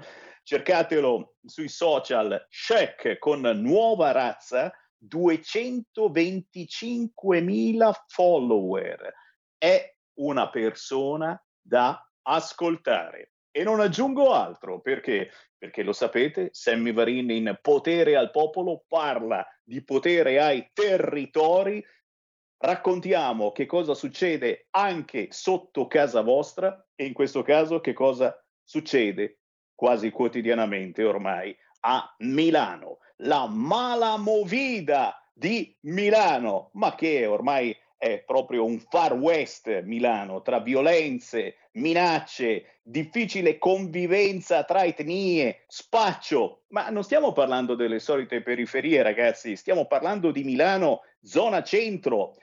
Ci colleghiamo con il Comitato del Lazzaretto, uno eh, dei tanti comitati che eh, ha riunito tanta gente che non ne può più. Siamo in zona via Lecco, Porta Venezia a Milano. Fatemi salutare e ringraziare l'avvocato Elena Montafia.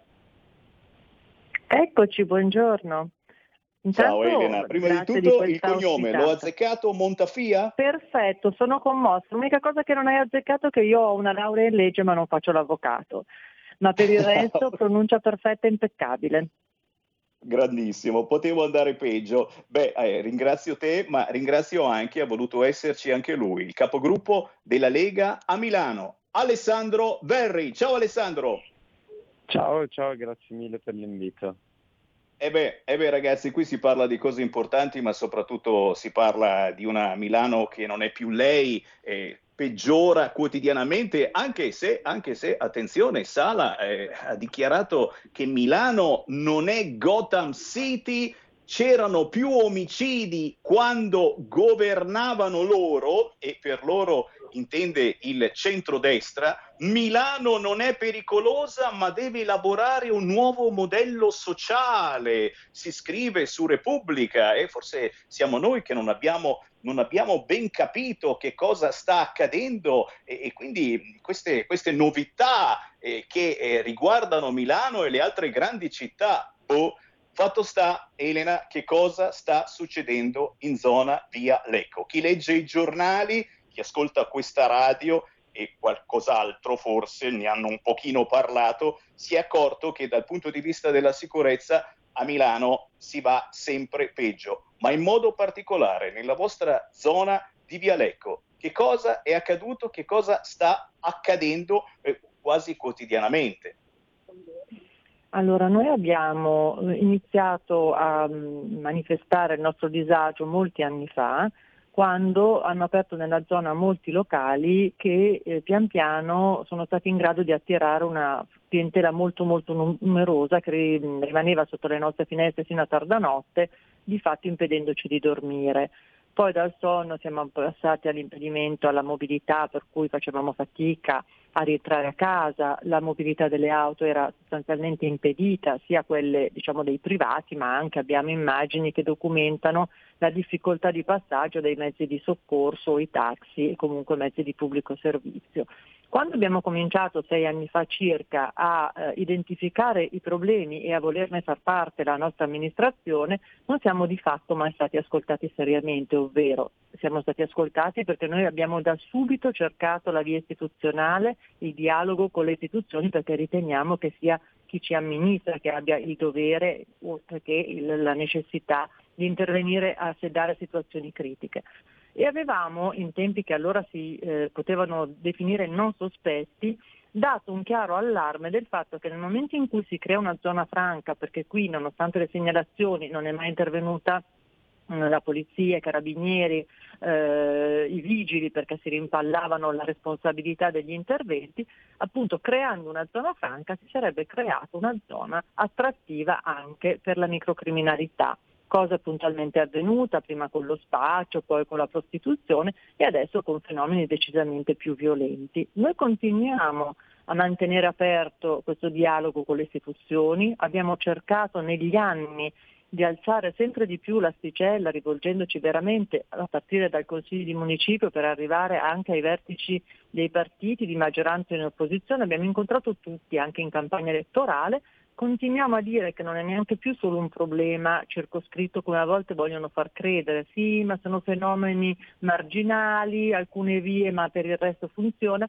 E mh, mi piace tornare sulla cosa che avete citato del modello, perché in realtà purtroppo è proprio così, cioè è stato spacciato per buono e giusto un modello dove la vita notturna sfrenata, l'apertura incessante di locali, la musica fino a tarda notte, l'assembramento in mezzo alla strada, eh, fosse una cosa da vivere come positiva perché dava l'idea di una città vivace, viva, poi non parliamo nel post pandemia, perché anziché ancora una volta sottolineare i rischi di assembramenti in fase pandemica, è stato detto che i cittadini si riappropriano delle loro strade, torna una voglia eh, di vivere e così via. Quindi è proprio il presupposto che è sbagliato. Noi abbiamo sempre fatto della nostra chiamiamola battaglia di civiltà, un tema di Pre- dialogo, non abbiamo mai stigmatizzato i locali né l'amministrazione puntando un dito preciso, abbiamo solo detto che siamo i cittadini di una città e che i nostri diritti forse dovrebbero essere ascoltati e forse quando nei diritti si include in primis la salute, poi il diritto alla mobilità, poi il diritto a vivere in una strada che non sia piena di immondizia, che non sia piena di graffiti, dove non si spacciano eh, le droghe, dove non ci sono fenomeni di prostituzione, dovrebbe essere non solo la nostra volontà e il nostro obiettivo, ma quello di un'amministrazione sana. Questo è il nostro tema fondante. Qual è il problema? Che nonostante eh, le numerosissime iniziative che abbiamo messo in campo, che sono anche sfociate nella eh, creazione di un comitato cittadino che riunisce vari comitati dei vari quartieri, perché ormai il fenomeno, come dicevamo prima, non è Vialecco, Vialecco è forse l'esempio più emblematico, ma ormai in tantissime vie e quartieri di Milano la situazione è la medesima. Ecco, abbiamo un comitato cittadino che a sua volta è in rete con un comitato nazionale perché il fenomeno, a onor del vero, riguarda città eh, amministrate dal centro-destra, dal centro-sinistra, cioè, perché proprio io credo e lo ribadisco che il problema di fondo sia l'equivoco sul fatto che questo sia un modello vincente. Il modello vincente è una città vivace, una città in cui i commerci possono fiorire, in cui i cittadini possono avere un'ampia offerta anche ludica, ma con un controllo e nel momento in cui delle leggi fondamentali vengono eh, violate ci deve essere un intervento serio, eh, un presidio sicuro per non lasciare che le città diventino questo far west. Io lo so che il nostro sindaco non ama questa parola, noi l'amiamo meno di lui, nel senso che siamo i primi a soffrire del fatto che ci costringe a vivere in un far west. Io ho figli adolescenti che hanno paura ed è un sentimento che francamente per chi vive in centro a Milano dovrebbe essere sconosciuto. Adesso mi taccio, spero di aver chiarito qual è la condizione in cui viviamo, uh, abbiamo quintali di documenti che lo testimoniano, quindi non è sicuramente lo sfogo di cittadini arrabbiati, è la dura realtà di una città che ormai ha visto un po' sfuggire di mano a chi l'amministra eh, la parte un po' più seria dei problemi. Quindi signori, a Milano si va dal rumore al sangue, al tarrush gamea di Capodanno, eh, ci sono stati appelli nel vuoto eh, per anni e a trionfare è stata ancora una volta quell'idea distorta di vitalità eh, del comune, ma anche del Viminale, un'idea che, che alla fine genera soltanto anarchia. E, e proprio, proprio con il ministro del Viminale, la, amica la Morgese, amica tra virgolette chiaramente perché ne parliamo purtroppo quotidianamente, ha parlato ieri il capogruppo della Lega a Milano Alessandro Verri, tra poco ti do la linea Alessandro, ma intanto c'è una chiamata in attesa allo 0266203529 e la passiamo. Pronto? Sì, buongiorno, sono Luca da Colico. Vorrei Ciao. confortare la signora. Io ho vissuto 56 anni a Milano in zona San Siro. In zona San Siro c'è un problema analogo che riguarda i tifosi e quelli che partecipano alle manifestazioni dello stadio Meazza, che esasperano i cittadini per via delle soste, la viabilità, eccetera, eccetera. Io in due anni ho chiamato personalmente 80, dico 80 volte il pronto intervento dei vigili, perché c'ho le macchine sul passo Carraio e per tanti altri motivi, non sono mai intervenuti. Un giorno ho parlato con un dirigente della Polizia Municipale che mi ha confessato l'inconfessabile, e cioè che il Comune di Milano ha dato l'ordine di non intervenire sui, per quanto riguardava i tifosi delle- o chi partecipava alle manifestazioni dello Stadio Meazza, per questione di ordine pubblico. Questo vuol dire che il Comune di Milano, la Prefettura hanno paura dei tifosi, hanno paura di affrontare eh, situazioni spiacevoli e quindi non intervengono. E Piccola parentesi, in zona San Siro c'è un enclave, le cosiddette villette, dove abita anche un noto conduttore di radio DJ, dove però lì hanno messo le telecamere in maniera da scoraggiare l'accesso. Hanno creato una piccola area C, una ZTL all'interno della zona San Siro. Gli altri sono abbandonati, gli più ambienti sono protetti. E questa è la logica del sindaco Sala, la città dell'area C. Ah, tutti i miei migliori auguri alla signora, grazie. grazie. Grazie, grazie 0266203529, questo è il nostro numero per entrare in diretta senza filtri né censura. Vediamo se abbiamo ancora in linea, era caduta la linea il capogruppo della Lega Milano Alessandro Verri. Alessandro ci sei? Eh, lo stiamo recuperando, Semi, un secondo ancora. Eh sì, perché dopo più di un mese dalle violenze di Milano, ieri è arrivata la, la Morgese, l'ex prefetto La Morgese a, a Milano. È chiaro che, chiaro che eh, non finisce Abbiamo qui, nel senso che... Eh, Dobbiamo, è arrivato, è arrivato Verri. Alessandro, E chiedo scusa, mi è caduta la linea nel mentre. ci mancherebbe, Eh, ci mancherebbe. Giustamente aspettavamo eh, eh, ora un, un tuo parere e soprattutto, e soprattutto il parere della Morgese, visto che ieri eh, l'avete incontrata e immagino abbia promesso molto, moltissimo alla città di Milano. Alessandro Verri. Allora, intanto, intanto ripeto grazie, mi, mi scuso se è caduta la linea. Eh, prima di tutto eh, io mi sento di, di dire di condividere in assoluto le parole di buon senso e soprattutto anche le proposte eh, che arrivano dal comitato eh, Zaretto. Noi eh, abbiamo denunciato come Lega eh, più volte la situazione sia in municipio che in comune che è oggettivamente eh, fuori controllo. E, è chiaro che dall'amministrazione comunale eh, ci saremmo aspettati molto di più eh, nel, eh, nella presa appunto di posizione eh, e soprattutto nella presa di, eh, di- di azioni concrete per limitare e per cercare di andare incontro al diritto eh, di- del lavoro dei commercianti e però anche il diritto dei residenti di poter dormire e vivere tranquillamente in una zona eh, che tra l'altro è allo sbando perché l'abbiamo vista anche nelle ultime settimane, risse in strada, eh, gente, c'è una situazione oggettivamente di poca sicurezza eh, nell'area e nella zona eh, di, di Via Lecco o comunque nel quartiere Lazzaretto, ecco, quindi eh, Porta, Porta Venezia. Eh, l'amministrazione secondo noi dovrebbe intervenire ehm, rendendo più sicura la zona, lasciando sì il diritto eh, appunto ai commercianti di poter lavorare, ma chiaramente anche dei cittadini di poter dormire. Detto questo, noi al ministro della Morgese, ieri siamo riusciti tra l'altro ad incontrarla, eh, nonostante avessimo fatto la richiesta direttamente ufficiale in consiglio comunale alla Presidente del Consiglio purtroppo non ci siamo riusciti, ci siamo riusciti per vie brevi eh, in, in alternative come centrodestra di incontrare ehm, il Ministro che sicuramente eh, ringraziamo perché è stata disponibile, ci ha dato la possibilità di eh, ascoltare le nostre proposte. Dall'altra parte ora però noi ci aspettiamo dei fatti. Che cosa abbiamo chiesto? Abbiamo chiesto più attenzione negli sgomberi delle- dei locali e, del- eh, e del- degli appartamenti occupati, in particolare ALER e MM. Abbiamo chiesto l'utilizzo, il potenziamento dell'utilizzo del DASPO che abbiamo visto che funziona, mandare via i delinquenti dalla nostra città, abbiamo visto che eh, è uno strumento utile che deve essere potenziato.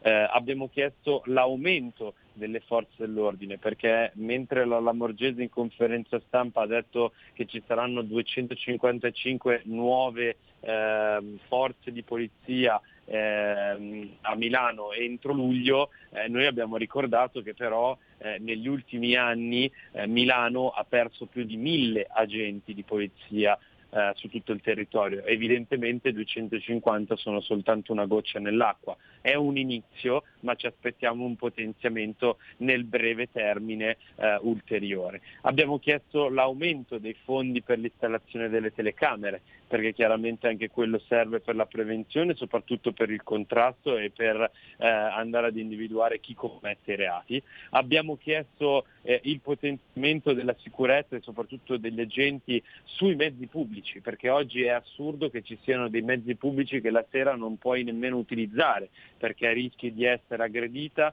di essere ehm, vittima di un furto o, o quant'altro e, e, quindi purtroppo abbiamo ragazze e ragazzi che non prendono più eh, i mezzi pubblici la sera, quindi abbiamo chiesto il potenziamento sui mezzi ATM, ma anche i mezzi come i treni perché quanto è successo per esempio a Saronno poteva succedere tranquillamente anche a Milano, un grave come quello, come due ragazze molestate e anzi una di queste abusata sessualmente sicuramente non deve più accadere e quindi chiediamo un potenziamento delle forze dell'ordine anche sui, eh, sui mezzi di trasporto.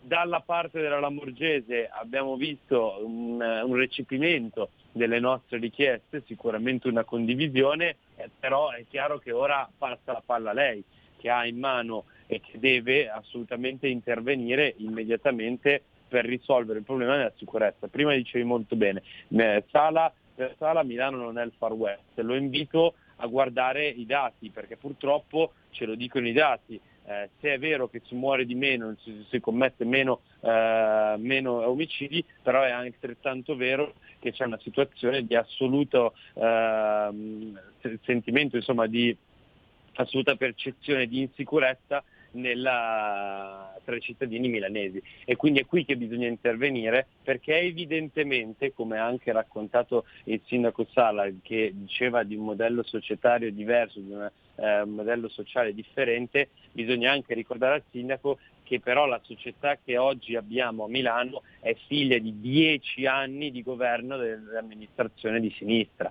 e quindi evidentemente è il loro modello che è totalmente sbagliato e che ha impostato e che ha portato a questi frutti evidentemente marci.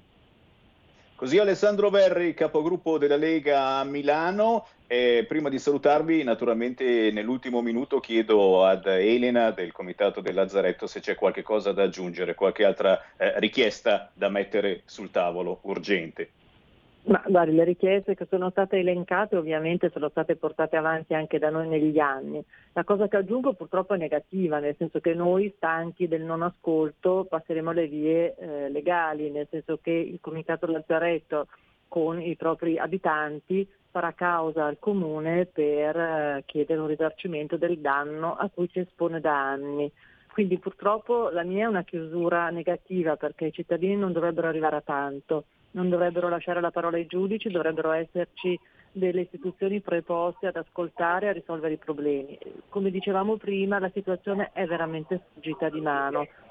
Io la dico male, però come dire, se la sono un po' raccontata per anni sperando che tutto andasse bene. Ahimè, è successo quello che era facilmente prevedibile e da noi ampiamente previsto e segnalato e adesso purtroppo chiaramente quando si rincorrono i problemi anziché prevenirli eh, le soluzioni sono a più alto impatto e a più alto costo, soprattutto purtroppo un costo altissimo per i cittadini. Da Milano Io... ringraziamo dal Comitato del Lazzaretto Elena Montafia. Grazie Elena, naturalmente siamo con voi, restiamo in contatto. Grazie a voi, grazie davvero dell'ascolto e dell'opportunità che ci date di rappresentare quella che è la vera realtà, al di là di cosa scrivono spesso e, vol- spesso e volentieri i giornali. Un saluto a tutti. Un dovere e grazie anche al capogruppo della Lega Milano, Alessandro Verri. Grazie Alessandro, grazie si resta mille, grazie mille a voi. Buonasera, a voi, appuntamento a domani. Ciao a tutti, a domani. Avete ascoltato Potere al Popolo.